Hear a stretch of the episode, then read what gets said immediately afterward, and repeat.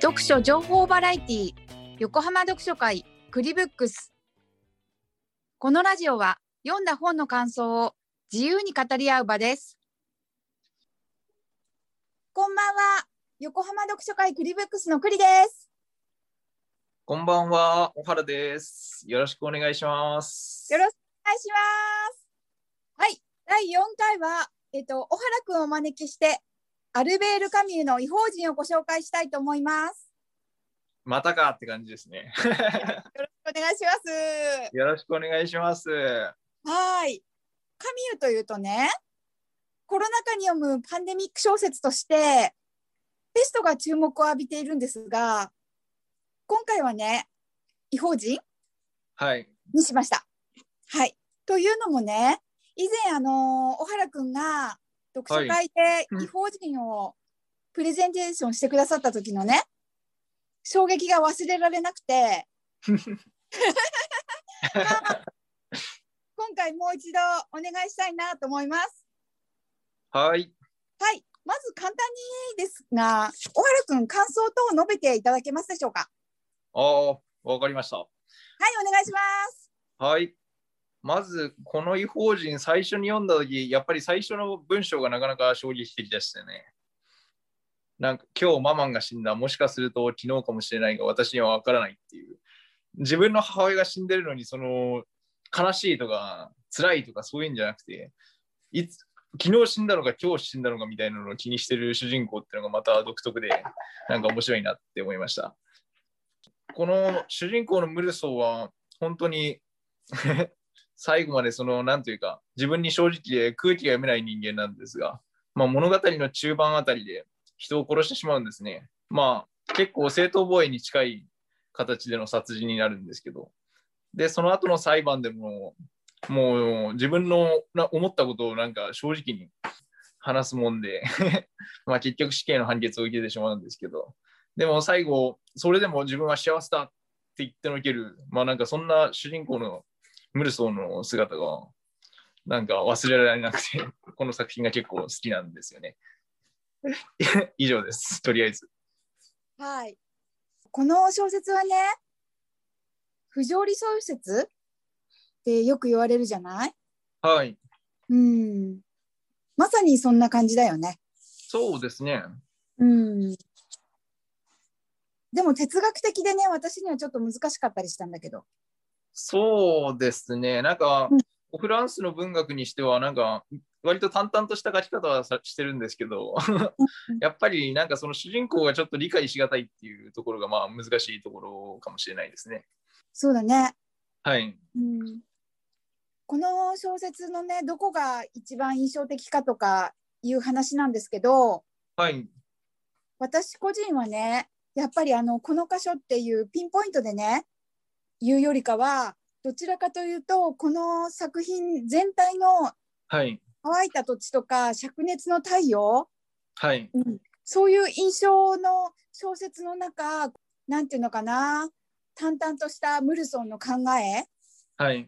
が乗っかった物語っていうことではい。なんかものすごく印象的だったんですよ。ああ、なるほどですね。小原くんどう思いました？私は一番最後のムルソーがその死刑判決を受けた後そのムルソーの牢屋のところに司祭がやってくるんですけどそこで最後その司祭に怒鳴りかかるシーンが、まあとても印象に残ってますね。ああ、はい、うんそれまで結構寡黙だった主人公が約2ページにわたり話し続けますからね。そうだね。はでもい、ここちょっとあの宗教っていうかキリスト教の考えとかさ、しっかり分かっていないと理解しがたいところがあったりするんだけれども、そうですね。確かにここの文章っていうのはなんか論理的というよりもなんか感情をすべてなんかぶちまけるような文章。うんなんのなんて言うんでしょう。この部分をその論理的に説明しようとすると難しいところではありますね。うーん、そうだね。はい。私も読み返してみてね。はい。この小説は淡々と書かれているっていうか主人公のムルソーのこうなんていうのかな感情表現があまりなされてないっていうようなことを言読み返したんだけどもでも最後はのいこの司祭とのやりとりってすごいよね。やっぱり。そうね。うん、迫力あるよね。はい。うん。なのでちょっとびっくりしたんですけど、はい。うん。このカミュって43歳でノーベル文学賞を取られてるんだね。そうですね。うん。あの、役者の方もはい小原が言ってたよね。ああ、この久保田圭作さんですね。うんうん。新潮文庫だっけそうだよね。そうですね。新潮文庫版のその翻訳してる久保田圭作さんっていう方は、まあなんか東京銀行っていうなんか銀行に勤めてたらしくてですね。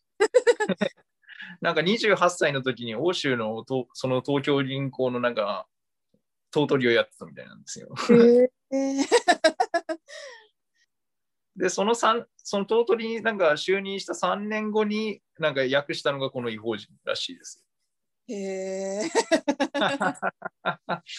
お仕事お忙しいでしょうにね。そうですね。うん。まあ油の乗り切った、はい。うん、お年に翻訳されたって感じですかね。そうですね。 うん、えー、なるほど。はい。あとね最後に人を殺害した動機についてはい。問われた時にそれは太陽のせいだって。いますね。はい。はい。うん。どう思います？その多分ニュースとかでそのなんか殺害した動機を太陽のせいだって言ったらなんか何言ってんだこいつって感じになりますけどまあなんかこの小説読んでるとまあ確かにそれを正しく伝えようとするともう太陽のせいだとしか言いようがないような描写ですよねあの殺害のシーンはそうだね。はいうん。でも太陽のせい？うーん まあ多分その言葉っていうのはその絶対になんかその自分のなんて言うんでしょう深層心理みたいなのを伝えられないっていうまあ一種の諦めだったんじゃないかっていう感じもするんですけどねうん。そうだね。はいうんこうなんだろうねあっけなく転落の一途をたどる、はいそのきっかけとなる殺害のシーンなんだけどね、はいうん、それまたあっさり書かれてるかなっていう印象ですね。そうですねうんムルソーってさ感情のない人間って言われてるけどでもそうでもないんだよね。そうですねなんか途中そのなんかサラマノっていう老人が出てくるんですけどそのワンちゃんのこといつもなんか死に損ないとか言ってるんです けどそのワンちゃんがそのいざなんかどっかに逃げちゃってその時になんかどうしようどうしようって悩んでるそのサラマの老人をなんか慰めるのはる描写があったりするんですよね。他にもなんかその主人公が人を殺すきっかけ、まあ間接的なきっかけになったレーモンっていうなんか男が出てくるんですけど、そのレーモンが抱えてる女性問題でちょっと手助けしたりとか、 割となんかうん誰かの役に立ち立ちたいみたいな、立とうとするところは、まあ言われたら拒まないみたいなうんところはありますよね。そうだね多分こはれい自分の感情に忠実に行動してるというか、そうですね。うん、嘘はないんだよね。はい。うん。そっかそっか。はい。マリーマリー。はい。マリーはね、最後までムルソーに味方して、はい。いい女性だよね。 マリー、そうですね。ただなんかもう最後の最後はもう主人公はその別にそんなマリーのことを思ってないみたいな描写もあります けどね。そうそうか。はい。うん、マリーのこと、好きだったのかなムルソーは。なんか途中そのマリーになんか愛してるのって言われるシーンがあるんですけど、うんきすぐあ間髪入れず愛してないってことなんですよね。主人 公で、なんかその、じゃあなんで結婚するのっていうことを言われるんですけど、いや、君がしてもいいっていうならしてもいいみたいなことを言って乾いてるよね。 そうですね。で、なんかそんな態ムルソーの態度になんか、私はがあなたのこと好きなのはそういうところなんだけど、いつか同じ理由で嫌いになるかもしれないっていう。、ええー、そっか、 はいなるほどね。はい。うん。あとなんかギロチン台のこと言ってたよね、小原君。ああ、そうですね。なんか、ウィキペディアでギロチンって検索すると、写真が、写真付きのページが出てくるんですけど、その写真に載ってるそのギロチンが、アルジェリアのギロチンの写真なんですよ。えでえアルはい。そのアルジェリアって昔フランス植民地だったんで、まあそのギロチン使って処刑してたんですけど、うんギロチン台って基本1個しかないんですよね。うん。だからそのムルソーが処刑されるギロチン台っていうのはそのウィキウィキペディアのギロチンのトップに出てくるそのギロチンなんですよ。ええそっか、はい後で見てみようかな。うん。小原君はムルソーに好意的ですか。そうですね。まあこういう人がいたら仲良くしたいと思いますね。 そっか。はい。うん。でもある意味羨ましいよね。そうですね。うん。自分に正直に生きてるってことでしょ。はい。うん。社会にどう理解されようとも。そうですね。なんかあんまり、なんか嘘、嘘つかないって、なんか、嘘をつかないって聞くとなんか結構いいように取られますけど、社会的に見てその嘘をつかない人間っていうのはすごく変人だと思うんですうん。よ。クリさんの周りには、ムルソータイプの人いますか、いやーどうでしょう ね。 ムルソータイプ。まあなんか、しうちの職場には近いのがいなくなくもないんですけど。 彼は幸せだいや、結構嫌われてるんじゃないですか。でも嫌われていてもきっと自分では幸せなんだろうね。そこで幸せを感じてるのが多分ムルソーなんですけど、幸せを感じてないとしたらムルソーじゃないかもしれないですね。ああ。単なる不器用だよね。単なる不器用ですね。でもまあ幸福とは何かって最後の何行かで思ってしまうね。そうですね。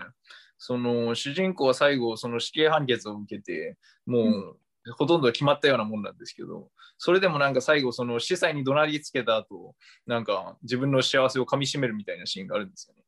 うん。その世界がそのお兄弟のように感じるみたいな、 こんなに親しみを持って感じるのは初めてだみたいな。うん。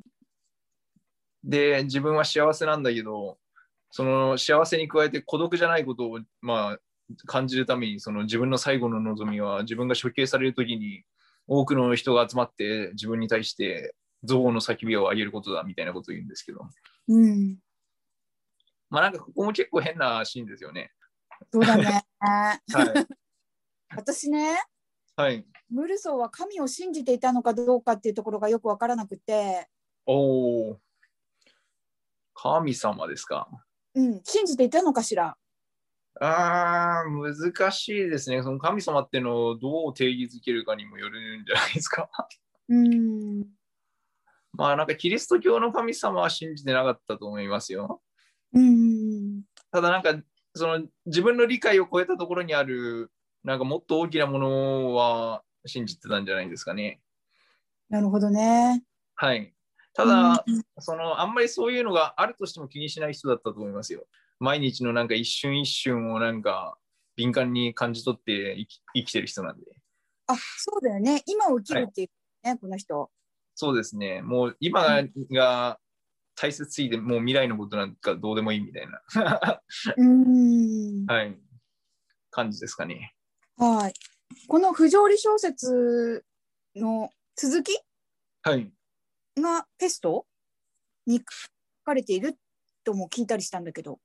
ああ、まあ私はなんかそんな感じで思ってますね。なんか最後、ねブルソーの、なんか自分のその、まあ、し馬鹿正直に生きた生き方を幸福だとい言ったんですけど、それでもなお望むものがその孤独じゃないことっていう。ああ。で、続編のペストっていうのは、まあ、まさにそのペストっていうなんか、すごい細菌みたいなのが、人々を殺しまくるみたいな話なんですよね。まあ、それは実質的にみんな無理そうになってしまった みたいな感じじゃないですか。何の罪も行ってないのに、その、死ん死んでしまうみたいな、いつかその病にかかって死んでしまうみたいな、そういう、まあ、みんなムルソーと同じ状況に置かれたとき、まあ、それでもなお抵抗するみたい な、その中でその孤独ってのが緩和されるみたいな。うんああペストもそうですね。うん。私ちょっと読んでないからね何とも言えないんだけれどもはい。かなりあの異邦人と違ってボリュームのある作品だと聞いているのでそうですね。ペストは違法人の3倍以上の分量がありますね。あそうなんだはい。これを機会に読んでみようかなって はい。うはいやっぱりねこの異邦人なんですけれども、はとてい。も有名な箇所はがい。冒頭の「今日ママが死んだ」っていうところとはい。殺害した動機についてそれは太陽のせいだって語るところはい。だと理解していたんだけれどもはい。やっぱり小原くんのね読書会内でのプレゼンテーションが、はい。うん、みんなとお話し合いするしていくと最後の司教とのやり取りはい。この胸胸ぐらをつかんでえあのなんていうのそうですね。なんか主人公の、当たる、うん、はい。なんか司祭が、まあ、主人公の話は聞かないんですよね。とにかくなんか、その、あなたはその、食い改めるべきだみたいな。 うん、まあ、延々一方的に話しかけられてたんで、なんかここで、あれ、なんか言いたくなっちゃったんじゃないですか。うんここがね迫力がありすぎるってねなんかこう衝撃を受けたところかな。そうですね。この文章、なんかいまだになんかよくわかんない箇所とかがあったりするんですよね。ここどういう意味だえ例えばどの部分154ページのとこですね。ほう君のように私の兄弟と言われる無数の特権ある人々を私と共に選ばなければならないのだからとか、ここら辺なんかよくわかんないですけど。ああーそうだね。はい。とか、うんなんかその次のページのなんかマリーがもう一人のムルソーに接吻を与えたとしても、それが何であろううんなんだもう一人のムルソーってみたいな。面白い。そうですね。まあ、なんか、こういうふうに考えれば、まあ、なんか話としてつながるんだろうな、みたいなところはあるんですけど、なんか別の解釈もできそうだっていう ところもあるんですよね。うん。そうね。はい。まあ哲学的といえば哲学的だよね。そうですね。うん。あと、この司祭のやりとりだと、司祭がなんか聖書かなんかの言葉から、その、壁の石がなんか、苦しみの、なんか、汗をかいてるのが見えないのですかみたい なことを言われるんですよね、そのムルソーが。それに対して、なんかその、俺、この牢屋に、もう俺は長くいるんだみたいな。この牢屋の壁、石の壁に、をすに世界一詳しいのは俺だみたいなことを言うシーンが、なんか、結構笑いを誘いますね。結構、ムルソーは芸人としてやっていけそうな感じがしますよ、ね。バカ正直芸人。空気読めない芸人みたいな。いやそう考えるとねはい。ちょっと感情のないはウイいル、スは違った一面が出てくるかなって思ったりするんですけどね。そうですね。うん。なのであの世にはびこる感想とはまた別のはい。こうやっぱり自分で試すためにもはい。読んでいただきたいなっていう一冊ですよね。そうですね。はい。はい。小原くんありがとうございました。じゃあこそありがとうございました。今回ご紹介した本はアルベール・カミューの異邦人でしたいかがでしたでしょうか私は自分でもびっくりするくらい薄っぺらい感想を述べていましたが小原くんの感想は本文中のムルソーの行動について具体的に述べて本書を考察していますまた小原くんはこうも言っていましたカミューは不条理に対する向き合い方をムルソーで描いている。ムルソーは自分にも他人にも嘘をつかない。その対極にあるのが司祭で、司祭は今の世界は死後の世界のためにあるのだから、今を正しく生きようと説く。しかし、ムルソーにとって未来はどうでもいいこと。もちろん過去も。今が全てなのだ。ムルソーはそういう生き方を貫き通す。ご視聴ありがとうございました。次回をお楽しみに。